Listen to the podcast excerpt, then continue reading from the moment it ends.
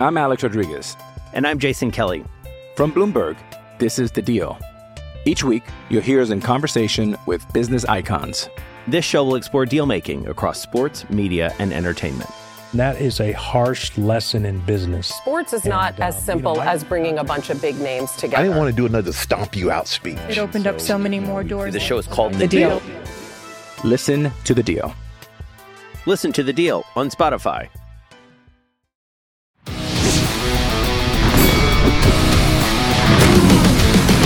Reveille, reveille, donks. Look at us now, tip to tip. This is our life. This is our passion. That's the spirit we bring to this show. I'm Luke Thomas. I'm Brian Campbell. This is Morning Combat. It is Monday, March 30th, 2020. Reveille, reveille, donks. It is time for Morning Combat. How are you doing? My name is Luke Thomas. I join you from the nation's capital right here in Los Estados Unidos. I am joined by my hetero life mate and partner. He might know where Carole Baskin's ex-husband is buried. We we have to ask him. He is my friend and yours from CBS Sports and many other places. It is the one and only check casher himself, Brian Campbell. Brian, it is an interesting Monday to be here, my friend, is it not? What a time to be alive and not in the jowls of a large cat, Luke. You can call me the Joe Exotic of combat sports, but we back, baby. Trust me, we back. Let's do this thing, Luke. I'm fired up. How about that new intro for the people? Did that, give you any movement, Luke? Yeah, again, once it, I hope you understand and you saw that it consecrated tip to tip in the intro. You keep thinking you're going to outrun this reputation. It is your reputation. Uh, how dare you? How dare you? But uh, let let's let's uh, let's do this thing, Luke. I hope people caught our debut of Classic Combat over the weekend. You can catch it on YouTube. Looking back at that Marquez Vasquez famous boxing trilogy. Luke, can I announce much more to come in that direction? Yeah, so we talked to the folks at Showtime and they liked what they saw. A lot of room to grow. Now we got to nurture it, we got to develop it, much like this program. But they saw what you guys saw and they enjoyed it. They saw your feedback and they enjoyed it as well. So more is on the way. We'll have some details about that. Now, Brian, before we get started, I forgot to do that last week. I'm going to make the plea again one more time. If you're watching right now, whether live or not, thumbs up. Thumbs up on the video and hit that subscribe button. We are back to doing live shows. This train rolls on, and it turns out today that there's actually plenty of combat sports news to get to. So, without just- further ado, go ahead, Brett. Well, just double down on that briefly. Look, we're, we're very knowledgeable that we're within quarantine season. We've never experienced this life before, but there's two things you want to do during that, and MK's got you covered. Professor Salt and Pepper can keep you updated on how you should be socially reacting. And your boy BC? Yeah, we'll just talk tips for an hour and a half. Let's do this. Luke, I know you have a harder out than me watching Color of Night with Jane March in 1994, so we better get this train on the tracks. All right, let's do this. So, first things first, let's see if I can match up with the graphics, Jay. Let's get to it. All right, topic number one. Let's see. Put the graphic up. Did I get out of the way of the graphic? Yeah, I did it. Uh, we had to rearrange this rundown in real time because we have, I guess you would call it something like breaking news. UFC lightweight champion Khabib Nurmagomedov took to Instagram, I guess this morning Russia time, and he is in Dagestan to say basically the following. He was told by this is his words now. He was told by UFC that he the fight with Tony for UFC 249 was going to be almost uh, 99% sure it was going to be overseas, certainly on the other side of the Atlantic. So he it was told Abu Dhabi. He goes to fly there, and they say we're going to close the borders. So he dips out of there, goes to Russia, awaits further instructions. And for folks who don't know, Friday they grounded flights in Russia. And then this today, they sealed their borders. He is basically stuck. ESPN's Ariel Helwani reporting that the UFC is now trying to make Tony versus Justin Gaethje as something of a replacement fight. Brian, I'll go to you first on this. What is your reaction to this news? Uh, certainly, there's an element of my reaction, Luke, that does center on the idea we can't afford it. This fight's cursed. Five, fifth time's the charm, right? Web Scream, who jumped in our DMs that episode with Chuck and I. Uh, Christoforos may not have been wrong here, unfortunately. The gods, the, the powers of the world, Luke, whether you believe that this country is run by people in an underground bunker in Colorado or not, uh, Mother Nature, the Lord, n- this fight can't happen, Tony versus Khabib, at least not right now. So that's certainly one element of it. The other, It's disappointing, Luke. And for me, it centers around Dana White. This is no longer, in my opinion, about let's give the fans some kind of entertainment while going through this quarantine season, or maybe even about you guys don't understand the financial realities of Endeavor and UFC and debt, so the show must go on. To me, this is all about Dana White refusing to take the L. And if Dana White is going to continue to come out here and not take a loss, then Luke, nobody's going to win in the end. Because if we get a bastardized version of something that we waited so long for, which would have been Tony Khabib 5, there was already an element where you could complain and say, look, is it worth it? Do we want to do this in an empty arena halfway across the world with a questionable training camp? But now, if you're just going to blow that up and potentially take the, the powers invested there, potentially take Tony Ferguson, who's 36, has been down such an incredibly long and difficult road to preserve this moment of finally fighting for the lightweight title in the deepest and most dangerous division in UFC history. And now you're just going to throw the dice up in the air and say, yeah, you're going to fight Justin Gaethje instead on Florida Native American grounds because just because. Um, that's an L. Take the L, Dana. No one's going to hate you long term. In fact, you'll get support. These cards are not supposed to be going on right now in these unprecedented times. What else needs to be done or shown for Dana to understand that? Remember, it was going to be full steam ahead after UFC 249. I need folks to listen to what I'm saying. I'm going to be as as clear and I, I, conscientious of, of everyone's feelings about this. But understand something here. Why are world governments like Italy, Iran, now Russia, the United States, Canada, Brazil, by the way, Brian, instituting today a 30 day ban on foreigners? Now, that won't cover UFC 250, but what if they extend it? Why is that happening? This is a very easy thing to understand. Luke, Russia, no... Russia is closing the gates. Russia yeah. is saying no, you cannot have Hold the on. fight here. Let me make, let me make the point. There are a number of solutions they could all be taking. If there was a vaccine, they would do it, but there isn't one. If there was a known, clear, clinically trial, trialed, proven uh, antiviral treatment with antibiotics that they really knew and could deploy, they would. Now, they might get that soon, but as I speak to you today, they don't have that. The only mechanism the United States, Russia, Brazil, Canada, France, Italy, Spain, the only mechanism they have is social distancing, quarantine, suppressing people, and pushing them away from each other. That is it. That is why they keep doing it. And if you look at the numbers in this country and in Russia and in Spain, maybe not Italy, they could be over the hump, it's going to get a lot worse. I have been saying this for almost a month now, and I'm going to keep repeating it. This is not going to get better anytime soon. Not the economic distress, and not the pain from this virus. The idea that this can just carry on in this environment is ludicrous.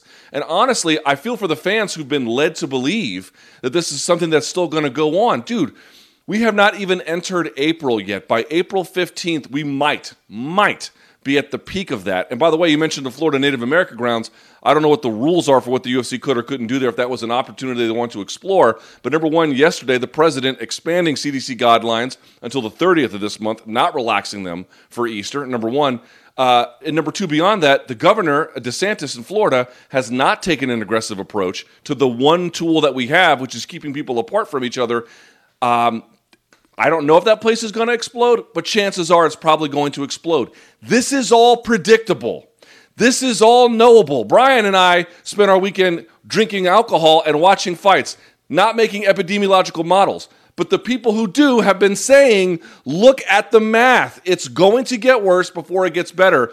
This idea, as world governments close their borders, the only tool they really have is going to be an environment where you either can or should create fights is just ludicrous, Brian. Look, I, I, I cannot believe the MMA world has lost its collective mind.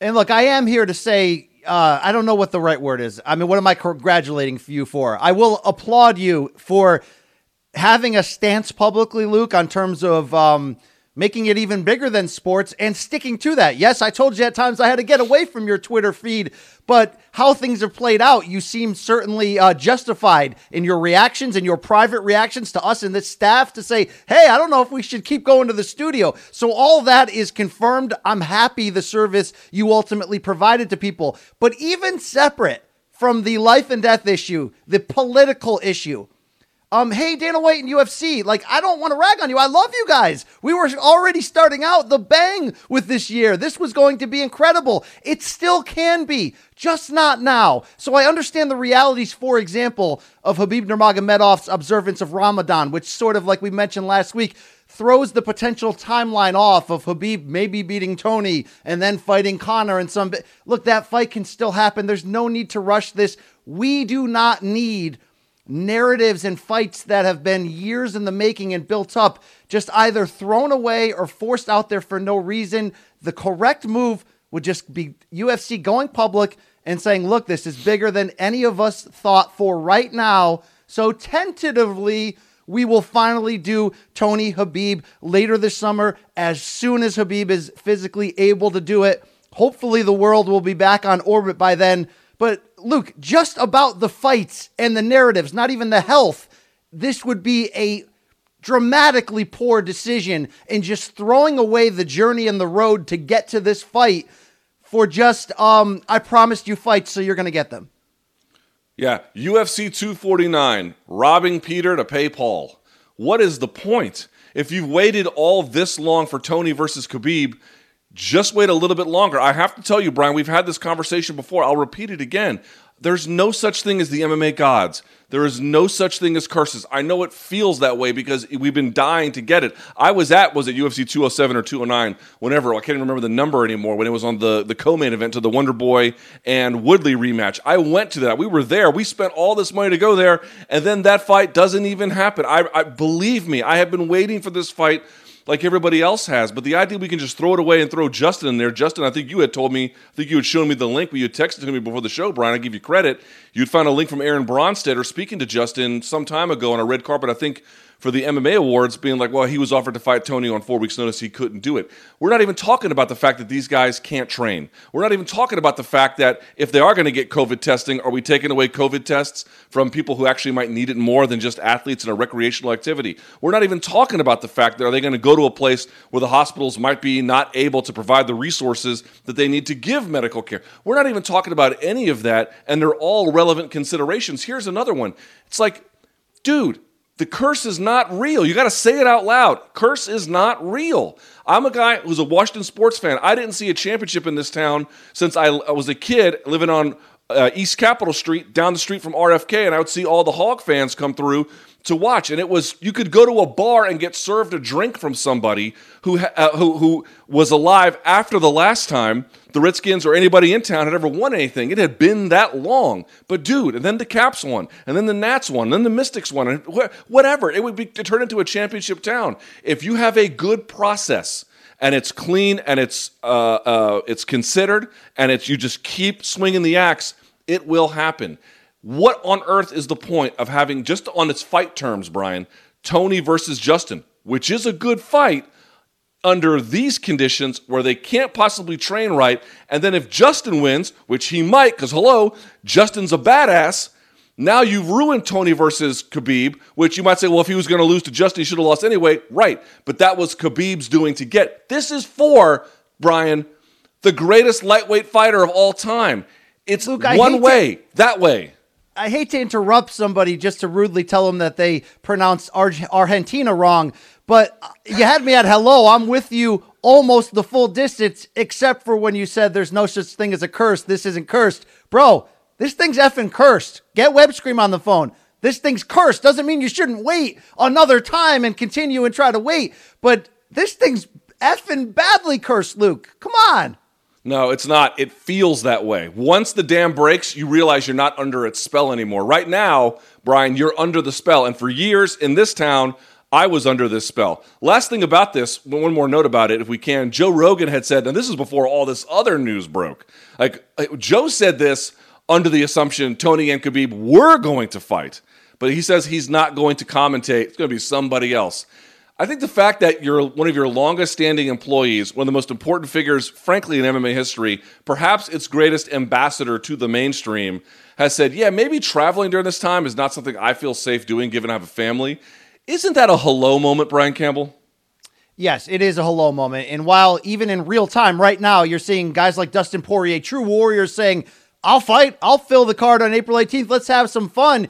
um, you need to take this away from them, that opportunity, because fighters are, are heroes. They have a soldier mentality. They will take really bad chances just for the fun of it. And I understand the cabin fever and I understand all of that. But Joe Rogan is suddenly the the real voice of reason and the a company man, like you mentioned there. Um, just because Jorge Masvidal is willing to fight Kamaru Usman right now doesn't mean you should do it. Let's just continue pressing pause wherever you stand politically or any of that. Uh, turn on the news and see what's going on in New York City, for example.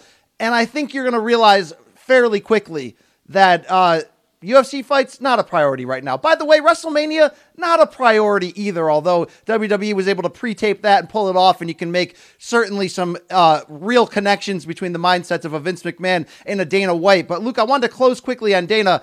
He's given so many interviews over Instagram, uh, has made so many headlines, but some of those headlines seem to be coming at you and, and bringing you into this. If I'm going to call out Dana for the biggest egregious offense, it was that Kevin Iole interview where he basically was like, uh, I've had a great run. Bring on Corona. I'm not afraid of it. I'll take it on now. Uh, to me, I am I am a fan of giving people their forum. I had a Uriah Faber on my podcast the other day, and he's like, I'll fight tomorrow. Cash is king. I didn't interrupt him because that's his his forum, his take. And there are two sides to every story, and I try to stay largely in the middle. But when Dana's openly saying, Corona, come get me, that's where I'm like, this is a really bad message. Well, what would be the difference between that and what Uriah's saying? It's it's essentially the same thing.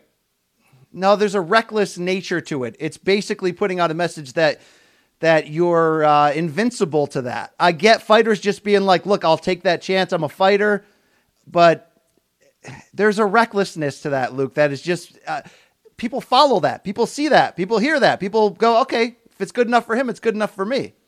So th- they're both equally reckless. I see no distinction between them other than the packaging of it. But in terms of its message, I'll get out there and compete. And by the way, risk potentially getting sick, and in the process, risk getting other people sick. I mean, I, I mean, yes, anybody's allowed to. If you want to endanger your own safety on some level, I suppose you are allowed to do that, right? That is technically part of something you're allowed to do. What you're not allowed to do is endanger anyone else. And unless you have a keen, not even a keen, I would say even a basic understanding what uh, experts have been telling us about this thing, just saying we're going to soldier on, it's not about you per se, it's about everybody else. Here's what I think the UFC should be doing. I think they've got two options as far as I can tell. One, if you can provide some kind of economic relief to the fighters in the short term, two, three months, I think that'd be a big help. I don't know if they can do that. I don't know if they want to do that, but that's one option. The other part is that the $2 trillion relief uh, package that was passed by our United States Congress in there is something called the pandemic uh, unemployment assistance, which independent contractors would be eligible for. I think either you're going to give them some assistance directly or you're going to provide guidance on what they can get in terms of that. And that's really the only option here. What can we do to put money in the hands of fighters as soon as possible? That's the issue. And the issue is not via fighting, it's independent of that. And we do have some options. So Well, you just said the issue is not via fighting. So jokes aside of whether Dana's takedown defense would be good enough against you, since I labeled you last week as on the opposite ends of the extreme, although I'm not saying your message is wrong, um, can we get Dana on an interview on your radio show or on this show, you and Dana one on one, to really get the issues put to the forefront and get challenged? Because I do believe you've had an issue with how people have left him off the hook and their and and sort of the media's responsibility in this. Would you be open to that with Dana? I know Sure. UFC Fight Pass blocked you on Twitter, Luke, but would you be open to that? Sure, and we've requested multiple times for him to be on. They get routinely rejected. So um, if they if that was an opportunity he wanted to explore, yes, of course. How would I ever say no? But uh, if past his prologue, it's not an opportunity that's going to be afforded to people like me. Now, with that being said, we'll come back to some more Dana White talk as it relates to Zuffa boxing a little bit later. There were some other headlines last week that are just kind of not I would say unbelievable, Brian Campbell, but I suppose they're not. Let's get the graphic up so I know when to slide right here a little bit. There it is. I'm Alex Rodriguez. And I'm Jason Kelly. From Bloomberg, this is The Deal. Each week, you'll hear us in conversation with business icons. This show will explore deal making across sports, media, and entertainment. That is a harsh lesson in business. Sports is not And, uh, as you simple know, I- as bringing a bunch of big names together. I didn't want to do another stomp you out speech. It opened up so many more doors. The show is called The, The deal. Deal. Listen to The Deal. Listen to The Deal on Spotify. Uh, UFC light heavyweight champion Jon Jones was arrested last week. Four counts, but only two of significance. The first one being the uh, negligent use of a firearm in Albuquerque, New Mexico. But the more important of the two was that he was arrested for aggravated DWI. What does aggravated mean in this case? Meaning you didn't really break the law by virtue of having too much uh, high of a level of BAC, but that it was extraordinarily high. Now, uh, Brian, there's a lot of reactions to this. His people have come out. No, excuse me. His people have not come out and given a formal statement, and the UFC uh, has said they're looking into it. The arresting officer statement can be read, and there was body cam footage that came out. I, I watched maybe two minutes of it, Brian, and I couldn't take any more of it. And I have to tell you why, which is um, I feel for the guy, to be honest with you, man. I know that, look, I don't expect his rivals, whether they're in his division or it's Israel Adesanya, to necessarily say nice things, and they didn't. Dominick Reyes didn't say nice things, and Jan Blachowicz, and certainly Israel didn't. I don't know what you can really expect in those particular circumstances. But for the people who are neutral in this case, you don't know Jon, you don't know them, you're just observing from afar. I would count myself in that, maybe you as well, and the most of the fan base. Man, my conscience just won't let me make fun of him. If anything, it looks to me like you know you ask yourself if you're in your 20s and you're a young man and you're getting in trouble, it doesn't make it okay, but you can kind of understand it if you're still doing that in your 30s where you're mixing vehicles, drinking, and firearms in the middle of a pandemic, it's not merely a function of risk assessment being bad. It speaks to me to something perhaps deeper. Now, what that is, Brian, I'm not a doctor. I don't know. But it looks to me like somebody who is a kind of care provider in that way or who has some expertise needs to make an assessment and something bigger has to happen here for him in terms of treatment because this was hard to watch, dude. It was legitimately hard to watch. My heart goes out to him, to be honest. I can't take pleasure in other people's pain that way. I can't take pleasure in that man's suffering. I was I was really alarmed by it. What about you? Yeah, yeah, you nailed it. And look in the in the recent Jon Jones public uh, regressions, whether it be the whole USADA uh, you know era of of questioning whether he was. Uh, you know, innocent or guilty, mixed with his brushes with the law, being stripped of the title so many times.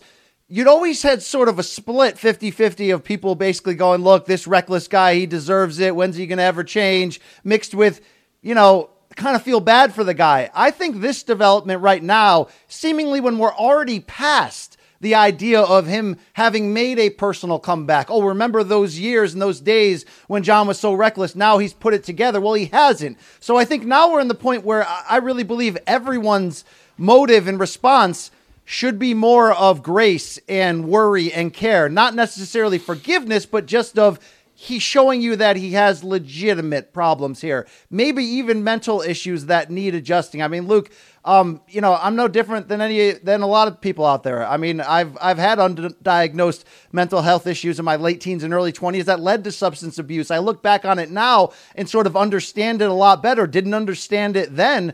And I certainly have a lot of sympathy for what's really going on because at each step of the way for Jon Jones, there had never really been a full on, despite him apologizing, despite him always sort of being able to say the right thing in the right moment and lean on his faith and all that if you pick deeper and deep interviews and conversations, you know, he regularly would mention, Oh, I still go out to clubs. I still drink. I still party. I just don't do this stuff. That was obviously giant red flags. But now you're in a scary territory where you're waiting for the real rock bottom. And Luke, you know, everyone's different. Sometimes the real rock bottom is death. Or sometimes the real rock bottom is a public scare or an embarrassment. We're past scare and embarrassment, but we are entering into even more dangerous territory where you're wor- more worried about his life by all means than any form of fight legacy. Uh, this statement has been uttered before, and I think it's still true. It's amazing that Jon Jones is equally the greatest fighter of all time and the greatest cautionary tale in UFC and MMA history at the same time, competing against each other. I mean, whether you thought Dom Reyes or or Marreta Santos won or not, Jon Jones still held the title up at the end and was victorious against some of the best fighters in the world. He still got it inside that cage, but boy, does he not have it outside. And Luke, I'm really at that moment now where it's like, please, not only are we saying suspend all fights for the moment during Corona season, suspend all Jon Jones fights, and let's really, the people around him, the coaches, the family members, the UFC, just force him into a level of facing the truth of what's really bringing these these experiences on in his life and why he can't sort of put those demons away and save his life first more than anything else. Because at this point Luke I don't ha- how could you have a bad thing to say at this point I care about the man I want to see him okay and not making much worse headlines And there's good news here to an extent, which is that you you know you and I grew up in the era of the Doc Goodens and the Darryl Strawberries. You know we know how far a famous, rich, celebrated athlete can fall if things aren't taken into consideration uh, in terms of the full breadth of treatment. Now those men had their own situations. I'm not saying Johnny's equivalent, but here's what I am saying, Brian. He still has his title. He's still winning, and he still has his money, as far as we know. Right? He's still been a strong key earner those things the, the the the the titles are not important but in terms of even his wealth and being able to take care of his family and himself he actually hasn't lost that yet he still has it there is still time to make sure we don't get to a point where the real big part of the tragedy or even worse you know his physical health and, and beyond that i don't even want to talk about that so what i'm saying is to an extent and some kind of intervention is possible to the extent that some kind of lifeline or just come to Jesus moment, whatever you want to call and classify it as, you're actually operating from a point where he is still a talented professional who hasn't lost all his money. Dude, that's a big thing. That you don't often see that in a lot of cases. We've got one here. I, I, you know, I don't know what kind of guidance the UFC is going to provide or should. I'm not saying the pandemic is good, but this is a time for I, I for him. I hope to hit the reset button, and I'll say it one more time. Whoever is in a, a, a position to give him the help that he needs, please do it. I mean, I mean, yeah, I mean, it, it nailed it. Uh, can we have a, a, a, 30 second convo spinning off of this, Luke, with no disrespect to the serious nature of it? Um, is are you of the belief that Jon has left a certain amount on the table in his career because of this, uh, because of the constant problems, or maybe a little bit more like some of those problems fueled some of his best performances? I always bring it back to Manny Pacquiao whether you believe there were substance, uh, per, you know, performance enhancing drugs in that or not, he went through that peak era of his career, stopping people left and right. And then when he turned his life around and cleaned up, it became more of a point fighter. How much do you think Jon Jones didn't show us over the length of his career when we're already calling him the damn GOAT? I think you've seen a lot of what he has to offer, but my hunch, and it's just that, Brian, I don't really know my hunch is that you've not seen his upper bound limit of ability. In fact, by the time in the last five years, when he really last let's say last two or three, um, when he's really kind of hunkered down and been in training, you know, not taking time off between camps, that sort of a thing. You've seen, I think, his defensive fundamentals grow.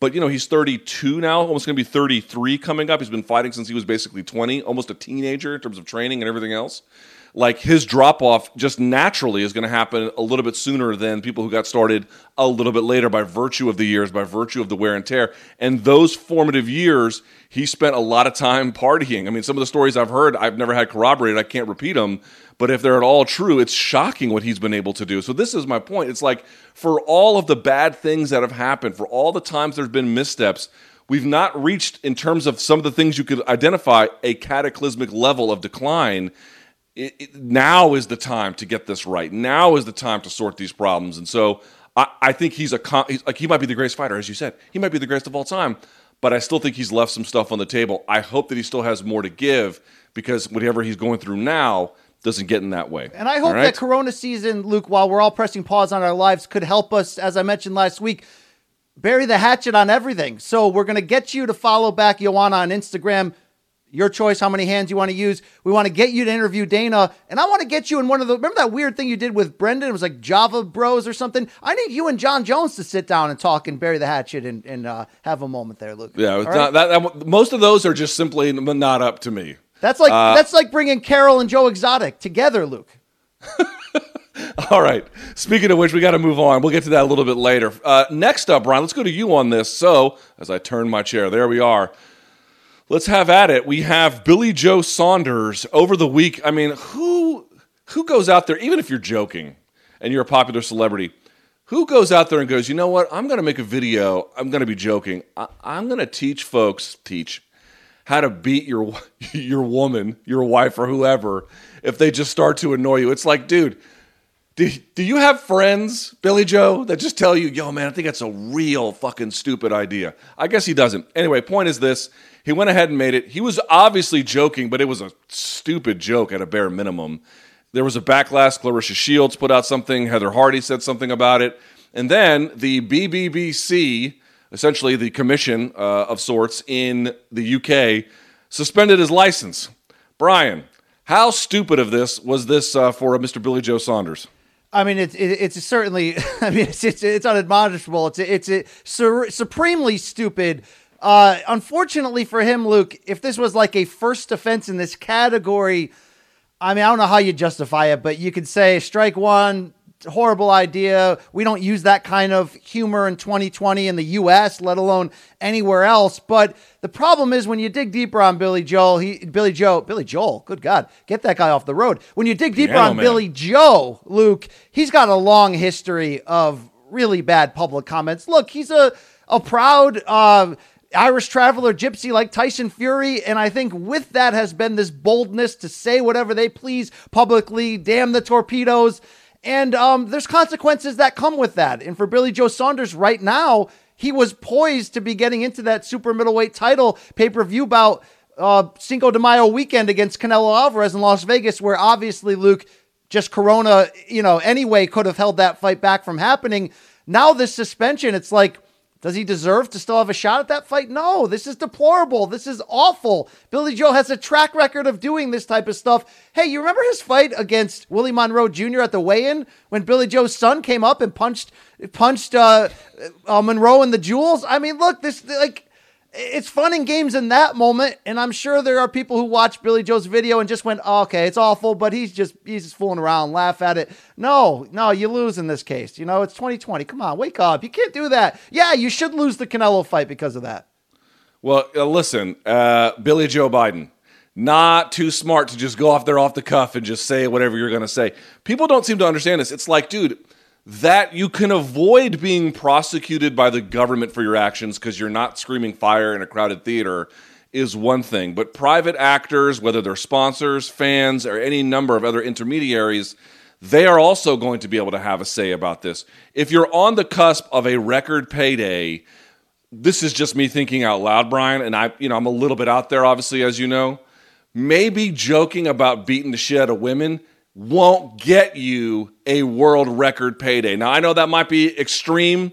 I know I might be, I know I might be thinking outside the box here, but I don't know. If I wanted to manage wealth, I'm guessing even if I didn't mean any harm, Yes. ju- there, look, there are just some things in life you have to shut the fuck up about. You just kind of have to. well have said. to. And I want to say this. Look, I don't want to live in a cancel culture. I don't want to live in a lack of freedom of speech culture, even if that speech is is horrific. Um, guess what? We make horrible offensive jokes on this show from time to time. I don't want somebody to pick that out and be like, cancel Brian Campbell, but Billy Joe went out of his way to make this video. Like it was like a theme for the video. This wasn't, oh, we had a camera on him in a bar and he cracked a joke. This was him putting it out to the masses. So yes, there is a price to pay for that. And somewhat related to this story, Luca, um, a news item that kind of got buried in the past week was uh, Canelo Alvarez's team going public and saying, we've agreed in, in, in, in principle to a third fight with Gennady Golovkin this fall. Finally, DAZN's dream, all that money they put in, it's going to happen.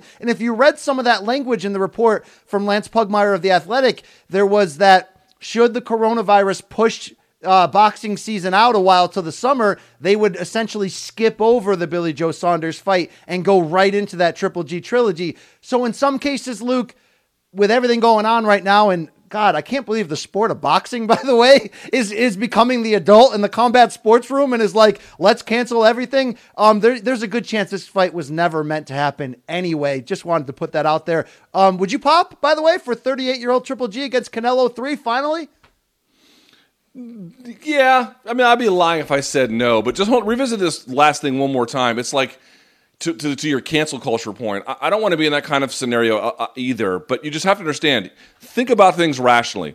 If you say something out in public, let's say again, you're it's a First Amendment privilege, at least in this country, you avoid criminal prosecution.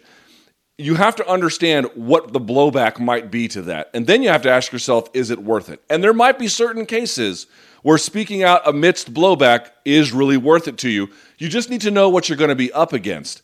You cannot be surprised that people did not find it especially charming that you made a again I, I don't think he meant any harm. I know he clarified he didn't mean any harm. I don't think that billy joe meant any harm but you got to remember a lot of people are not going to be as forgiving as you or i or at least understand that. They're not going to find it as amusing. They're going to say something about it. That is going to cause a chain reaction of events. Are you willing to go through with that? Was the joke that important to you? And if it's not shut the fuck up. It's not that big of a deal all you got deprived of was the ability to make a joke about hitting women You'll be fine. And it Your wasn't like- sheets are still clean. Your bank account is still full. Just shut the fuck up. And if anyone hasn't seen the video, and Billy Joe Saunders has taken down his Twitter account, the video's been largely wiped off the internet. But um, there's like detail on how you should hit a woman and then counter to knock her out. So again, it's not just a passing comment, but to what you mentioned, if it is work it worth it, Luke, then please let me work it. I'll actually take my thing down, I'll flip it, and I'll reverse, and reverse it. it.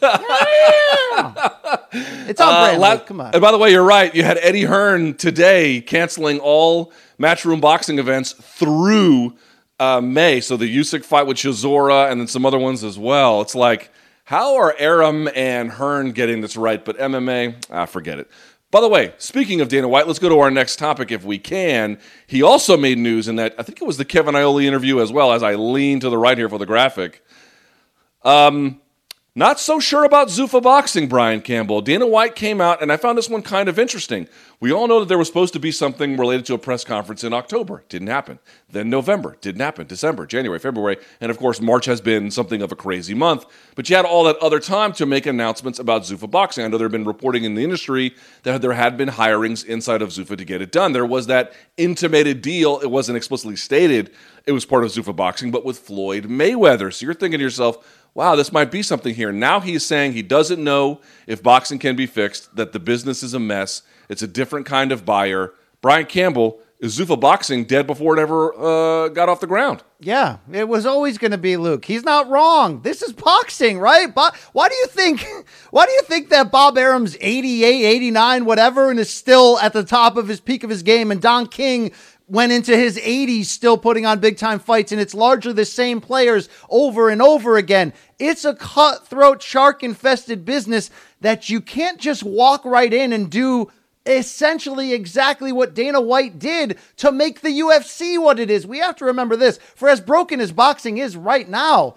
still pretty functional. It's not UFC in 1999, 2000, 2001 when you couldn't even get the sport, you know, regulated or on TV to a larger extent. What Dana White and the Fertitas did to save that sport, to inject all the things into it that they missed about boxing, it was brilliant. They made it work. But for years, we've been sort of arguing is there a savior who could come into boxing and has the right amount of money, the promotional ability, the celebrity ability, the resources, the everything to make a run at actually becoming a power player and changing it?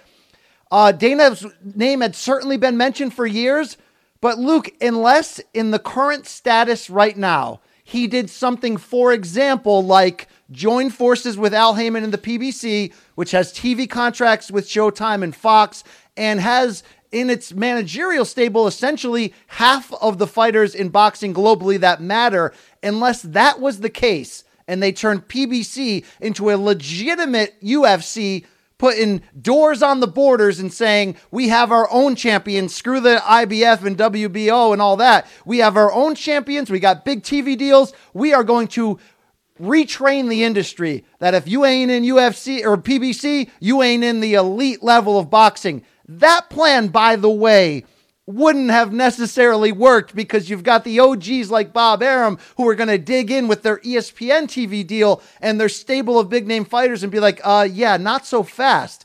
So it was always an uphill battle that really wasn't going to be able to be won unless UFC Zuffa had a long term educated plan. The problem becomes that boxing is even more segregated right now than it was in the 2000s, in the beginning of this past decade, because now TV networks are so tied in specifically with one promoter that you really have leagues and teams and separations. So when I heard the Dana White interview on the Chris Mannix Sports Illustrated Boxing Pod a couple months ago, in which Chris really pressed him, and Dana's ultimate answer on what Zuffa boxing would look like was too many things at once. He's like, yeah, we want to be a promoter, we want to be a manager. We would also be willing to just stream fights on Fight Pass. We'd be willing to take the UFC Apex and put fights on there.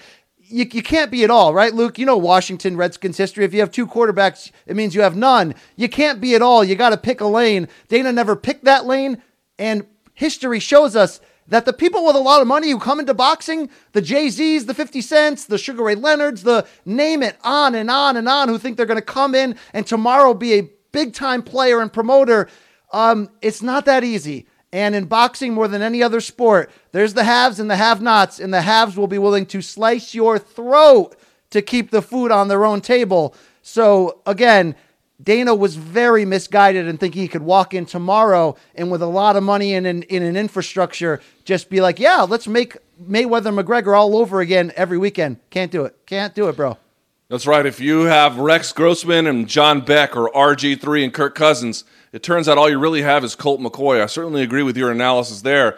Let me just add here a couple of things. Uh, Chris Mannix did do a pretty good job of pressing him, and every time someone does, though, Dana, to his credit, is pretty good about like keeping his cards close to the vest. Okay, but here's what I would love to know: when you say that the sport of boxing is broken, I'm not unwilling to believe that, but what do you mean specifically? Why is it broken? Who broke it? And what would the potential solution be to getting there? And is that solution legal? And what I mean by that is there is some federal oversight that uh, the, the Ali Act about promoters not being having, able to have their own titles that doesn't affect MMA. So they've got a little bit more regulatory room in MMA to do the kinds of things that they do. It's not illegal there, but it wouldn't be possible in boxing.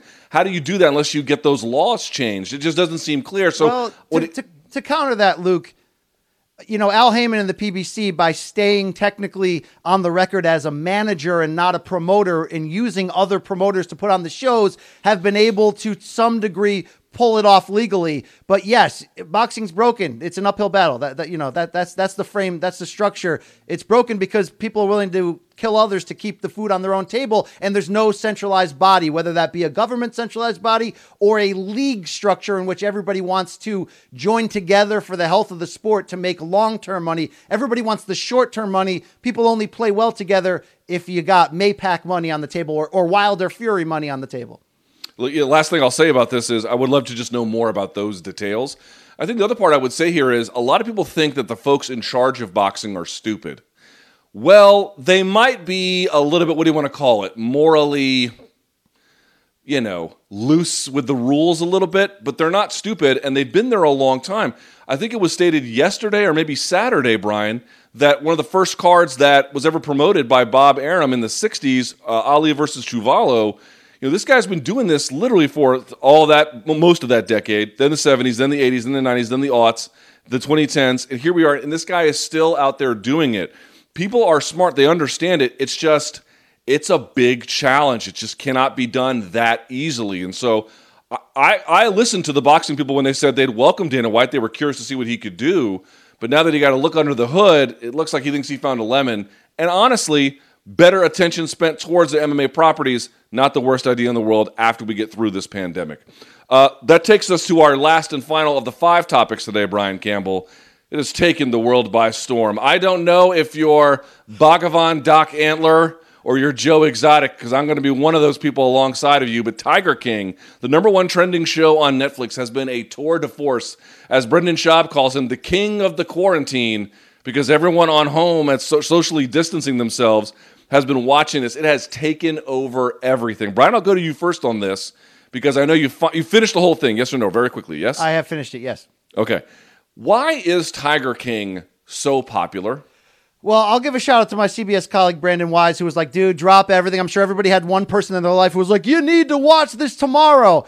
Um, yeah, you do need to watch this today. Actually, um, good God, it's it's a car wreck, but it's one of the most glossed up lipstick car wrecks that has such insane swerves and developments that it has to be real because you couldn't write this stuff. Now, look, long term, larger picture. uh, there, there's there's ways that these stories were told that were very reality TV like, I'm sure, in which maybe we didn't get all the truth in there. But the reason why people are stuck to this, and rightfully so, is the characters you find within this documentary are like, I mean, if people like pro wrestling, Luke, because they like a little craziness in their life, this is like, this is like, uh, you know, on uh, forget on steroids. This is insanity. The amount of um, ridiculous players involved, the characters that as you're watching it, the most fun game you can play is like, okay, for right now, I think this character, right? Joe Exotic, he's the only one with a with a heart and a moral code. And then two minutes later, you're like, oh my God, he did that too. He probably killed a man. So you're constantly not really able to identify who's the villain, who's the hero. In the end, they're all villains, it seems. But I think people like a little bit of crazy for for sure. But Luke, the best thing I could say is this is very reminiscent of, of a first time shrooms trip. You get in there, you go, okay, this is fun. I can handle this. Oh, this is a little bit weird. Oh my God, get me off this ride. I'm never going to change. I'm going to be like this forever. Oh my God, I can't do this. Oh, I kind of like this again. Oh, this makes me feel dirty, but I'm going to stay with it. Oh my God, I need this. We need to get more. Let's get another eight ball. It'll last us all weekend. Oh, and then it ends, and you're just like, wow, I just gave a lot of time to that. Wow, you're right. I'll never be the same, but I think I'm kind of happy about that. Get dirty. Get involved in this. If you watch this show and think it's overrated, there's something wrong with you. Luke, yes, this is redneck territory. This is murder for hire territory. This is a man with three husbands. And I don't know if any of the three enjoy the pleasure of another man. They just like meth and tigers. But stay for that. It's worth it. I mean, just think about all the different subplots or at least themes or ideas that run through the show. Ready? True crime, right? Uh, fragile masculinity, uh, Animal, animal, conservation. abuse, And you know, animal conservation slash animal abuse because you got the tiger petting and all that kind of stuff. That's part of it. Polygamy, gay polygamy. Not even gay polygamy, but still kind of. Well, it's definitely gay polygamy, but it's gay polygamy with straight dudes. You've got parts of the South, redneck America. there's a You've one-armed got- woman. what you got one armed woman who was eaten by a tiger. You've got business competitors, so they're you know it's all that kind of thing. You've got internet culture. You've got arson. You've got You've got crocodiles. multiple con men trying to join with the government to turn their their their best Right. friends into enemies and turn them in to save themselves. Luke, it's really like Hold the on. plot of five great movies put into an actual real documentary.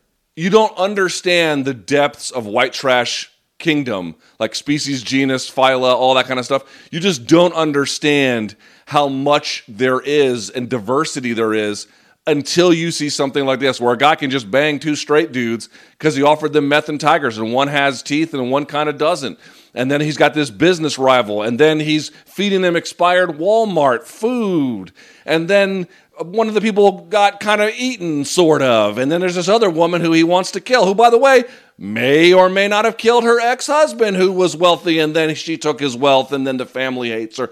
It's you. It, And how had- about the I- dude on the jet ski? How about the strip club owner the on fat the jet dude? ski? He's the fat dude on the jet in. ski. Yeah, the dude who looked like a thumb. That guy. And why Yeah, are women just- getting together with Jeff Lowe wearing his affliction uh, lumberjack shirt, Luke? Why is that man getting woman after woman and hiring hot nannies? What is happening in this world? Uh, dude. Doc Antle sleeping with half of North Carolina, Luke. Uh, Dude, if you go and look at the primary results from the governorship that he was running for, after, by the way, he ran for president of the United States, that being Joe Exotic, he got into the bit of the teens for the party he was running in. Dude, there was like a lot of people who voted for this guy. This is one of the most insane bildungsroman, out of your mind, white trash kingdom stories.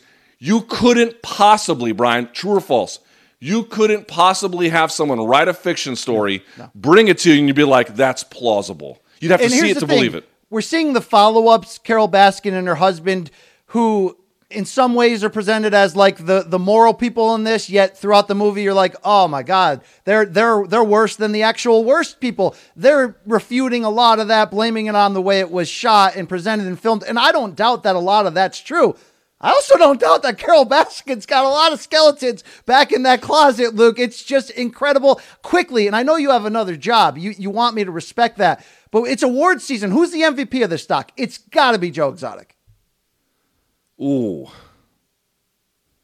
Um, Yes, it ha- uh, you know what? Yes, it has to be by virtue of how he is the connectivity to Doc Antle, to Carole Baskin, to the meth dudes, to the people on the Walmart truck. To uh, he is he is the center of the constellation. But the supporting cast of characters, they're each kind of one note. Where one guy, like, how is the dude who is most responsible, the guy with no legs and like clowns on his prosthetics, who just happened Well, to now live in a there. trailer fixing cars. Who is the most in a, in a sea full of sewage and sharks and tigers, dead tigers? Who is the most morally sound person? It's got to be the guy with no legs, right? The guy, the guy with no legs, kind of was clear eyed about everything that was happening. I think he tried to make a genuine effort to not break the rules, to work hard, even if he wasn't making a lot of money. He just tried to do right by the animals as well, which, as we know, towards the end, it didn't really happen all that much. So I actually thought he was pretty great. But everybody else, and then the lady who got eaten, she seemed like a nice lady, but she also got eaten. So you know, she's- Now, who's the most say? morally reprehensible in the whole film, Luke? Oh, the I thumb gotta on go the jet Jeff ski. Lowe. Jeff Lowe, bro. Jeff Lo- Jeff Lowe is bad, but Jeff Lowe Jeff Lowe got into more possibilities of bad by virtue of his wealth. The thumb on the jet ski was a snake, dude. He would turn on anyone just for retribution. He was like, I might feel a little bit bad that someone went to jail, but uh, what are you gonna do? Pass me the eclair. According to you, Luke, most of our MMA brethren are on that jet ski with him. But quickly, I want to say this: it's been amazing. Um, because when you watch it, you think of this as that th- these are characters. These are actually real people. It's been amazing to see the spin off content and realize, as my colleague Jack Crosby would say at CBS Sports, shout out to Yuengling Beer, that all these people were under our noses the whole time and we didn't realize it. Did you see Joe Exotic promoted wrestling and did play by play commentary? Did you see that The Undertaker just did a conservation video with lions and it was Doc Antle who was in the pool with him? Did you see all this stuff? Show the Floyd Mayweather pick. Floyd, what are you doing? Why are you hanging out with Doc Antle? No, he did. I mean, Joe, show me the Britney Spears pick. Remember that VMA performance, Jay, Luke? Jay, blow it up so I can see it better. Are you kidding me? That's kidding Doc? Antle right there, back in like oh aught two. You mean you mean sorry? You mean Bhagavan Doc Ba- Antle? Get Bhagavan, the title right. Yes. By the way, he exposed a lot of women to bad things, including his nine wives to, to what he's got down below. And also, uh, did you see the look at Carole Baskin to the right of Britney there at the? Uh, Do you think Bhagavan Doc Antle's pubes are like dyed like tiger fur? You know, like with Oh. black spots and everything.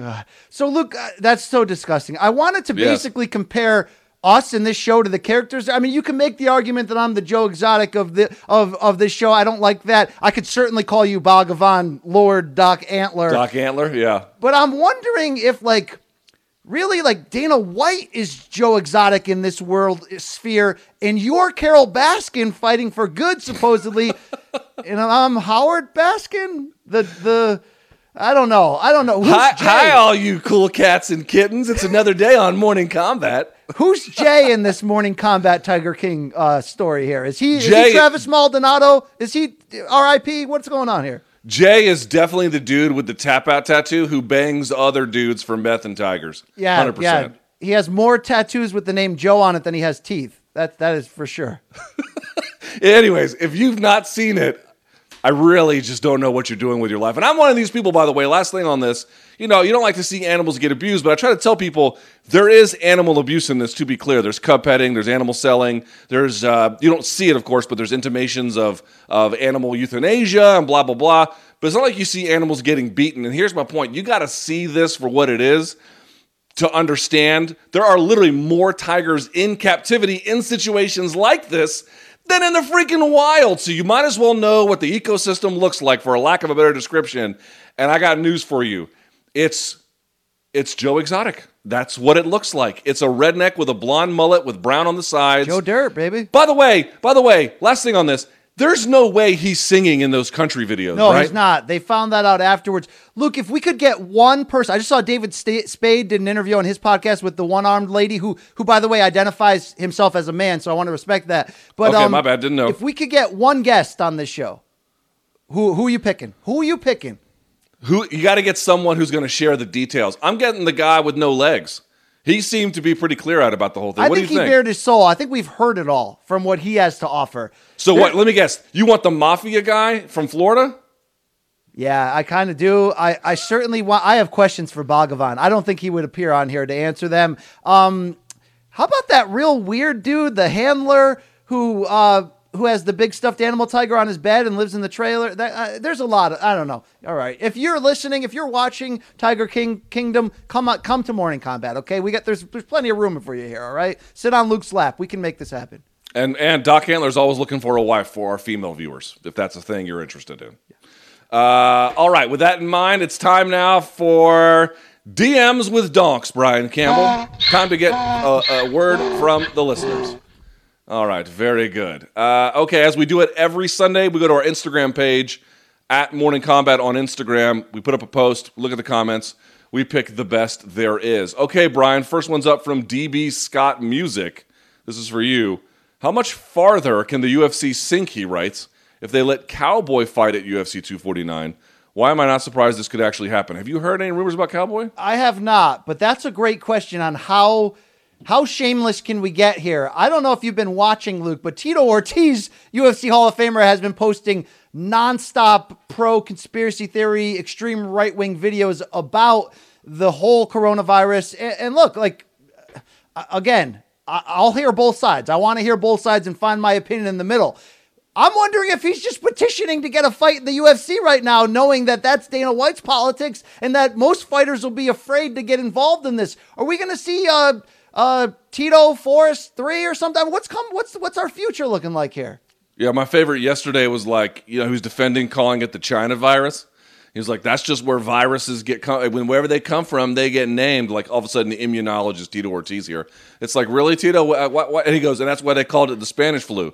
Little known fact: Spanish flu didn't start in Spain. So sorry, Tito. I don't want to hear both sides. You can you can miss me with that shit. Uh, I've not heard anything about Cowboy, so I won't comment on that. All right, this comes to us from Jack C. McGinn. Brian, which UFC fighter do you think loses the most career wise from the pandemic? He says, I would argue either Reyes or DC. I did see DC said that if this goes on too long and he can't get a fight, I think by the fall, he's just going to have to call it quits. I am legitimately worried about that. Also, I'd point out, Brian Campbell, Tyron Woodley's going to be 38 soon. Good and point. for somebody in that division, man, that's a little bit on the older side of things, even as good of an athlete as he is. All right, Dom Reyes loses the immediacy of his instant sort of star turn with his performance against Jon and the possibility of an instant rematch. But look, Jon's outside the ring cage stuff needs to be addressed. Uh, DC, if he retires because of this, certainly. Look, Tony Ferguson's a giant answer here. If he takes an in between fight just to you know, whatever, and loses it or even wins it, but, you know, gets a little bit older, takes on damage. There's really, it makes no sense when he's gone this far to wait in line for that title shot. Um, outside of that, I mean, who else is jumping out at you, Luke, as sort of like this stunts their shot at really becoming something? I would have said something in the bantamweight division, but do you, I don't even know if UFC 250 is going to happen. It might kill off the Aldo fight uh, if things drag on long enough into that early May. So I'm not, I'm not. That's not exactly what the person's asking, but I'm saying the most delta, the most change.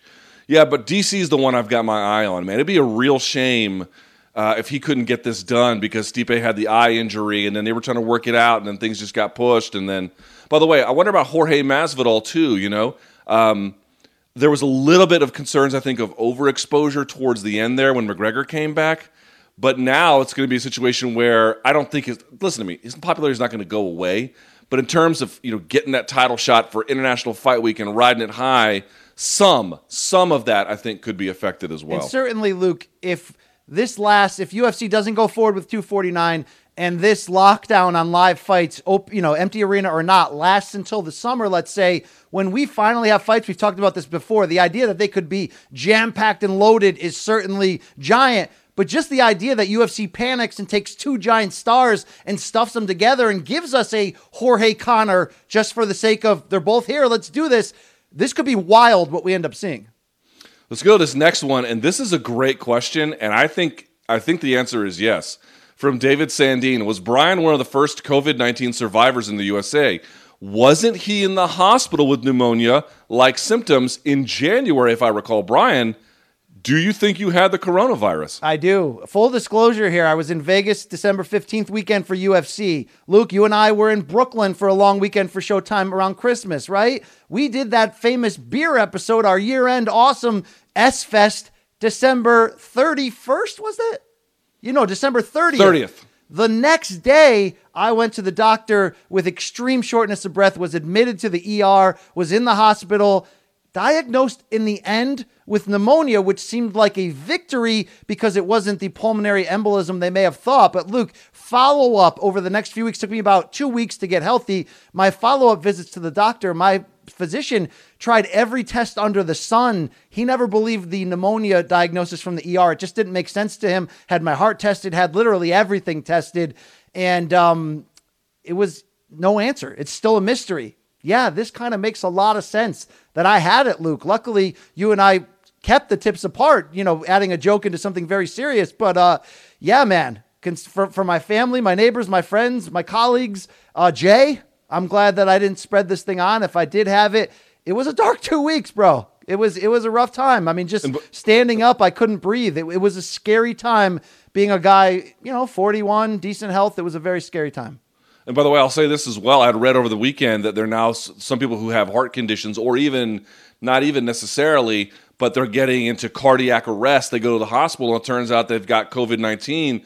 Doctors are now beginning to wonder: Is there a connection between heart problems potentially in certain people, or um, you know, uh, the manifestation of, of of heart problems? Like they didn't have it before, but now they do by virtue of what COVID 19 could be doing to them. You could have been one of those as well because you didn't exactly have a runny nose. You didn't exactly have, you know, the typical I'm under the weather kind of symptoms. You had a bunch of weird ones you didn't see. We just didn't know it at the time. I don't know what you had, but if I had to bet, I think you did. And I had the flu over Christmas the week before, so it's kind of all coming together, Luke. All right, so we go now to Sugar Mill underscore e juice. Is there a market for MMA fighters fighting each other under boxing rules? i.e., Conor versus Jorge. So, for example, Metamoris used to do a little bit with this, right? Where they would have Rory MacDonald go up against JT Torres, or they would have, you know, you've seen a million of them. He's talking about something a little bit different, which is fighter versus fighter, just not in that. I would say if somebody is popular enough, Brian Campbell, you can basically get them to do anything. If if Conor McGregor opened up a YouTube channel and then just streamed, even on Twitch, let's say, here's me folding the laundry, here's me playing video games, here's me mowing the yard, people would watch. Would they watch a Conor versus Jorge boxing match? Yes, I suppose that they would, but it would never really do, in all likelihood, what Conor versus Jorge would do in MMA. And as good as it might be, it might be better than people's expectations if they have low ones, because both of these guys can box a little bit, of course. It would never be what it is inside MMA. So the answer is yes, sort of, but not there really. There could be a market for for something in the middle, Luke. I'd pay three ninety nine for a pay per view of watching Conor drink whiskey while over Skype. Jorge's drinking his uh, his stuff they call it Jon Jones with, and just arguing and, and talking trash and, and, cracking jokes. I'd also pay upwards of maybe twelve ninety nine to watch him play one on one basketball and see some trash talk in there. Yeah, but here's the thing: it's like if you're Conor versus Jorge, how much money could you make in an MMA fight? A lot. How much money would you make in a boxing fight? Probably a little bit less.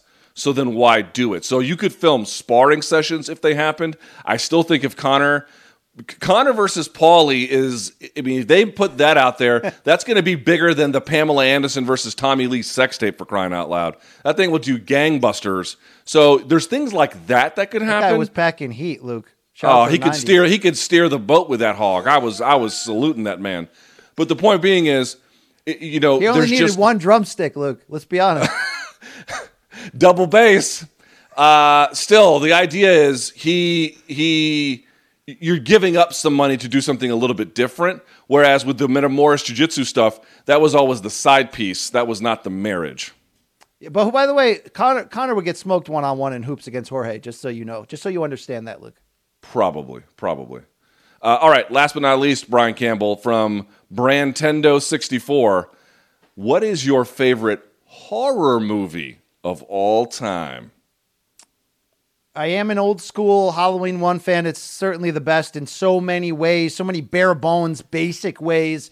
Um, I have respected the genre for a long time. I don't go very deep in it because I don't I don't like uh, I don't like too much of it, Luke. But look, I my favorite horror movie of all time, Saw One. I stand by it as being brilliant. We've said it before on here when I compared it to other things. Luke, I just think that was a hell of a great story told with the twists and turns. Enough of the violence, but not too much to get me uh, wanting to turn away. The, the sequels are, are deplorable, but I stand by Saw 1. Maybe that makes me a surface level Halloween or uh, horror guy. I'm sure you can pull out some Kurosawa classic in. Japanese subtitles while they're speaking Chinese, but um, that's where I stand. Okay, I look, I'm deep on a lot of topics, Luke. Okay, okay, war movies, I'm getting there. You're But, getting uh, there. You are you are you are absolutely getting there. I would say I'm not. in horror movies. I'm a little more surface level. You want to talk guitarist, Luke? You want you want to? I'll be with you all day. All right. All right. Well, I, I, I admit I'm surface level on this too. I'm not much of a horror fan, so I liked Saw just fine. I don't know if it's that good. I remember Hitchcock's uh, Birds was pretty good when I was a kid. Um, I would say this, and you're going to say this is not a horror movie, but hear me out for just a second, if I may, friends, Romans, countrymen, lend me your ears. There is a site, a YouTube channel, one of my favorites, called Red Letter Media. They've got a gazillion subscribers, and they do this thing called review, where they go back and they watch old movies and they kind of react to them. Well, one of those movies they reacted to was Predator with Arnold Schwarzenegger, Carl Weathers, and the whole Classic. bit. Classic. What? A, what? A, by the way, airs on AMC. That's how I got my wife to watch it. I'm like, if it airs on AMC, it's got to be good. But one of the guys on the channel made a great point. He's like, yes, it's an action movie. It's like a military movie to a degree. He goes, but really, it's a slasher flick. Because what you see is people getting picked off one by one with this mysterious creature that nobody knows. There's this final confrontation. It's shot in a way where it's just like a horror movie. So I know that that doesn't fill the typical horror movie genre answer. But because of his explanation, I'm going to weasel my way in there like Better Call Saul from AMC, and I'm going to say Predator is my favorite horror movie. Wow. All right. Shout out to Predator 2 and Danny Glover. That what a what a disappointment that was, Luke. I built a whole Yes. sleepover party in like sixth grade around Predator 2 coming on VHS. What a ah. That movie sucked ass. Uh, all right, but you know what doesn't is this next segment. This is the time we look at dongs and watch people falling down. Brian Campbell, take it away, sir. Yeah, hit us hit us with the horns here, money. By the You know way, they get, do- they should give you better animation for that. It's literally just someone going and then the Yeah, graphics. They and I don't do like more. The, the poop element of it, but I get it. Um, so we we scour the globe if you're new to this, the good, the bad, the ugly from combat sports and beyond. And believe me, we're going beyond. But we start here, Luke. Undiag- undisclosed location of an MMA fight over the past month. You want to see this axe kick from hell? Talk about a slasher fic. I, I don't. If you have a foot fetish, oh my God, Luke. Dude, that is br- What's up with those gloves? This is kickboxing in a in a cage? Oh yeah, you're right. Is that? That's Russia? That's got to be Russia. Yeah, somewhere Either that or where they're in a hurry, Luke. Wow. Wow. Hey, super Luke, I don't know what violent year whiteys. this is, but let's move on to LFA 63. There's a fellow named Derek Krantz about to go through TSA because he's going to fold his opponent in half here. Up in a suitcase, Luke. Oh, my the old, God. The old, that's the old Cro Cop Gonzaga. Remember that? Oh, when, yeah. When he fell, he corkscrewed his ankle, and then like Herb Dean picked it up, and it unwound like a toy. it's kind of like uh, Machida Sugar Rashad, too, as well, that ending. Oh, poor Rashad with the face that got memed out forever. Oh, yeah. Look at this uppercut. Nicely done here. Do you watch LFA, Luke? I do. hmm All right. Oh, and he bounced. Jesus. Oh God! Good shout out to That the is ref for trying terrible. to save his life there. But that look at I'm sorry, kind sir, but you have been sent to hell. All right, Luke, let's roll it on from here. Hey, we got a throwback KO. There's no new fights. Caleb Plant, the super middleweight titleist, put this video up of his first televised bout when he was five and zero on E ESPN's Friday Night Fights. Where's the referee, Luke? He just killed a man. Watch this. Dude, he turns away. Look at this. That's that's international sign for I don't want anymore. Oh my God! Protect yourself at all times. You know what it looked like? Do you remember Ray Mercer, Tommy Morrison when they let Morrison hang on the ropes and Ray got another 16 shots in? I was going to say it also kind of reminded me not the entire thing, but the ending sequence there when David Tua planted John Ruiz. Yes. where where they're on the way down and you're still hitting them, but nothing will top Phil Baroni, Dave Menne, where they don't go down because they're being levitated by the punches. That is still the all-time best. Wow, wow. Shout out to Sweet Hands there with the pink gloves. Caleb Plant. Let's move on here, Luke. Um, nobody's gotten hit in the crotch yet. Get ready for this, Luke. Oh my god! I, I don't know what's going on here, but Nutshots once again delivers for us on Instagram. Luke, Now, wait a follow. second. Was the idea that he would stop just short? yes, Or I was think the that guy's idea, just chilling. or was the idea that I'm gonna sh- I'm gonna slow down but still run into you? This is one of those where if it's fake and it's staged, I'm okay with that because that hurts. Somebody just took it right to the pills, Luke. Look Bro, you that. got hit in the balls with a motorcycle. Who says something like that? Rolling on here, Luke. You love metal concerts. How about a concert fail? Check out this lead singer here of this uh, wannabe Cannibal Corpse abortion rock. Oh, take that. Take that to the face, brother. In the face, You know what? Luke. You know what the problem is with that dude's attire? It just doesn't have enough pockets. Look, watch him no sell this, though. It's like, dude. Dude, Jay thinks this he looks guy, like this guy is this guy is wearing a tackle box, and uh, just hasn't rethought his life yet, enough yet. now, Luke, give me a shout out here. Are they playing new metal? Are they playing um, thrash? Are we doing, uh, is this the Death Vein? Is this Dead yeah, Children? this is What are we this, this look look at the guy with the shorts that are kind of like pants that had shrunk in the dryer, and then this guy. I'm gonna guess this is a little bit deathcore-ish, which is not quite death metal, but something kind of similar. Plus, you got a single bass as opposed to a double. So I'm gonna go deathcore. I, res- I respect the deep dive that you pulled right there on that. Hey, let's move on. Did you ever see the sequel to Thelma and Louise, Luke? Check this out. Is this is this Florida? A bicycle built for two, Luke. Oh, oh God! Block or charge, Rex Chapman. Yes, that is. uh, Oh, that God, is that'll ruin your awesome. cruise. You know, you came out, That you is rented awesome. a bike. You know, you always wonder when you rent one of these things. It's like, why are the helmets mandatory, bro? Yeah, that is a Because of that Fender. Bend Her. Bend Her. I just met her. Look at that one. Oh my God! Wow. Dude, All right, that Luke. i- that oh, is remember that time you made fun of Showtime's Phil Simms because you know he popped out about thirty pull-ups. Rate this guy's pull-up form right here. And by the way, shout out to Phil Simms. Hold my beer, Luke. Do you have one of those things, one of those uh, pull-up bars in the door jam? No, I don't. I don't. So I have one of those, but the way it works, I mean, this dude's on the wrong side of it. You got to be on wearing the other. ankle weights. This no, no. The dude is facing it this way. He's got to turn all the way around. You got to be on the other side because it sits on the top of the other end of the door jam. He's on the wrong end of it. So of course, when he goes up, it comes right off. So This fucking idiot. I did that same thing in uh, Jeff Hurd's basement in about 1998 when I was high. I grabbed onto something and fell on my back. Jeff Bogus, I know you're watching this right now and you're laughing and spitting up right now, but uh, yeah, I've done this type of fall, Luke. That'll doctor said I need a backiotomy. You know what I'm saying? Wow, that is that's a flat back bump. It looked like it looks like Juan Archuleta. Shouts to the Spaniard. yeah, that is that does. Hey, Luke, you love soccer. Um, Edmond Tarverdyan sent this in. Not enough head movement. Watch this lady in the crowd. Oh fuck no! Oh, my God. God! There's your souvenir. It's called a concussion, Luke. Take that home with you.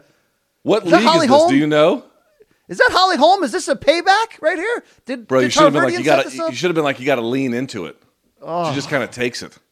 It's like it's like pad work. You don't just get hit. You gotta you gotta pop the the punch as it comes into you. Yeah, yeah, I'm with you on that. Look, shout out to that old guy for for checking in on her. That's Billy Joe Saunders' favorite video thus far.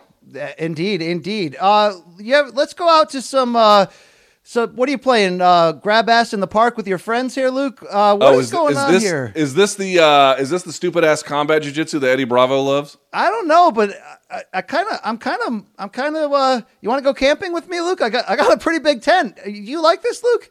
No, Bhagavan Doc Antle, I do not wish to go camping with you and your harem. Also, this just shows you how stupid this fucking. I mean, I like Eddie Bravo and the EBI was great, but we turn it into combat jujitsu where you can slap. It's like pancrase with jujitsu, dude. I'm super out on that. Did you hear the joke about uh, camping sex, Luke?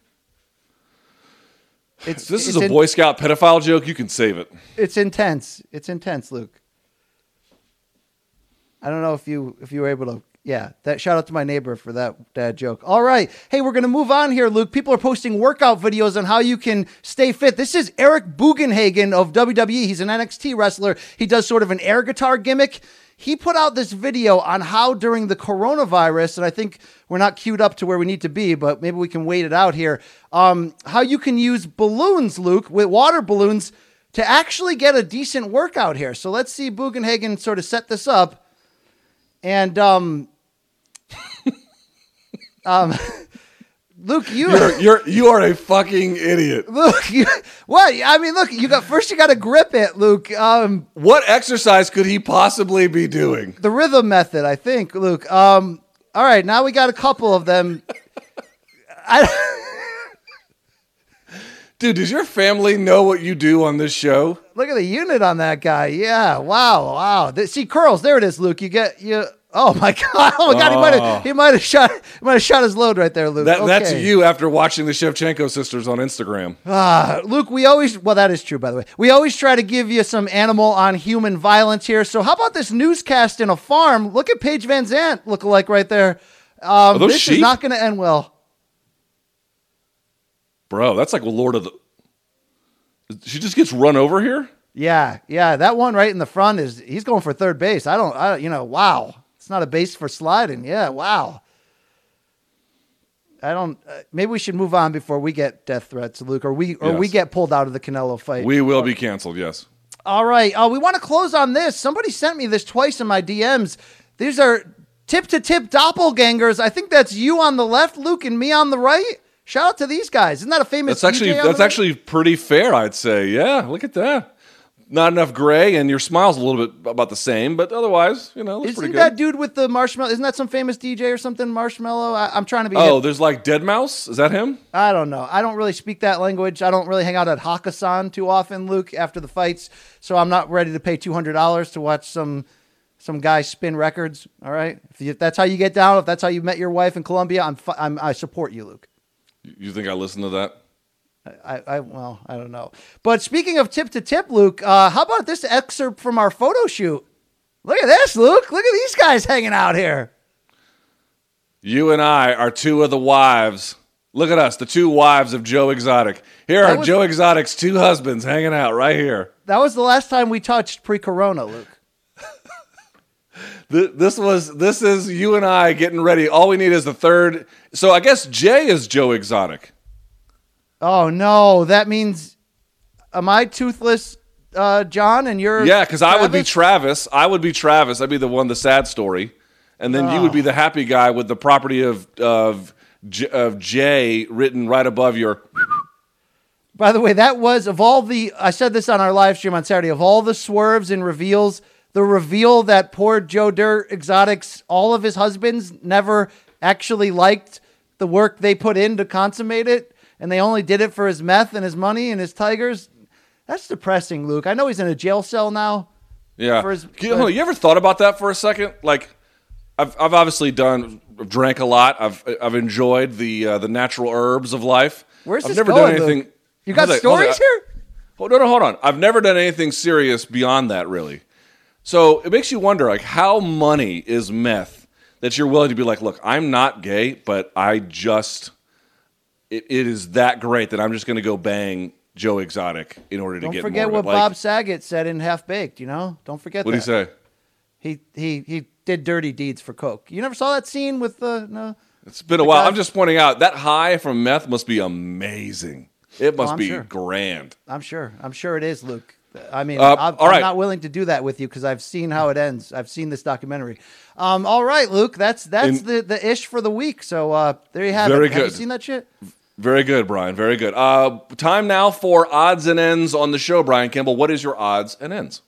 Uh, look, a little bit of boxing news. Obviously, all the fights are canceled and postponed. Mike Coppinger of TheAthletic.com is reporting that Wilder Fury 3, which we thought might happen in July, they're now targeting, targeting October. That's really not the news here because every fight's being pushed off. It's really just the idea here, Luke, that in boxing, if anyone can benefit from this break, it really might be Deontay Wilder. And we've teased this topic before of how a potential third fight against Fury could be different. And look, could it hurt him to take an extended absence for mental and physical health recovery from that one sided defeat? But even more, Luke, he's not going to become a boxer in six months. We know that. But I think the counterpunching style that he's used against uh, Fury, which in two fights, save for those two rounds, right? He's really been on the, uh, you know, in a one sided nature. If he comes in there and just says, F it, I'm brawling, I'm a destroyer. I know I've got a talent deficiency against this man. So the only way to close that is Helicopter City. Luke, do you remember round one of Wilder Stiverne 2? I thought it was the knockout of the year. Yes, Stiverne, fat and overweight, and got sent to hell in that first round. But do you remember the explosive, reckless, I mean, I mean, you know, he calls himself the Bronze Bomber. That when he enters that ring, he channels generational spirits and gets whatever, whatever you want to believe that BS or not. That was a version of Wilder who was shifting and throwing just heat. That if he did that against Fury in the third fight, I don't know if it'd work, Luke, but it's probably a better strategy than what else he could do. And could you imagine the fireworks of seeing Fury have to deal with that? I'll say this. They were going to do that fight in what? What was the original one scheduled for? June or July July? 18th July. was the targeted date. Yeah, I'm not sure that pushing it from July versus October makes all the difference in the world, but to the extent that that fight gets delayed a month, two, three, four, that makes Wilder's chances better, which I still think are not good enough to win. It was we talked about this before without doing a lot of extra work behind it. But I'll say I like his chances in October better than I like his chances in July, and he needs all the help that he can get. So probably that's a good idea for the parties involved. It makes it a little bit more sellable, perhaps a little bit more com- competitive, even if I still think that Tyson Fury is your prohibitive favorite there. But would Um, you think there's any chance that could work? Because you'll have to agree, Luke, from breaking down the film, Wilder is a is a counter punching slugger, which is kind of kind of rare for a guy with that little amount of technical skill. What if he That's right. became an, a, a- an attacker, a destroyer? What if you you got to to walk box him down? it's it's it's the old adage. You got to box a brawler you got to brawl a boxer. He can't outbox tyson fury. He was able to sort of outbox luis ortiz but he had to give up six and a half rounds basically to do it in the second fight. You can't really do that with tyson fury. He's just too good just too far ahead and his costume is not nearly as heavy.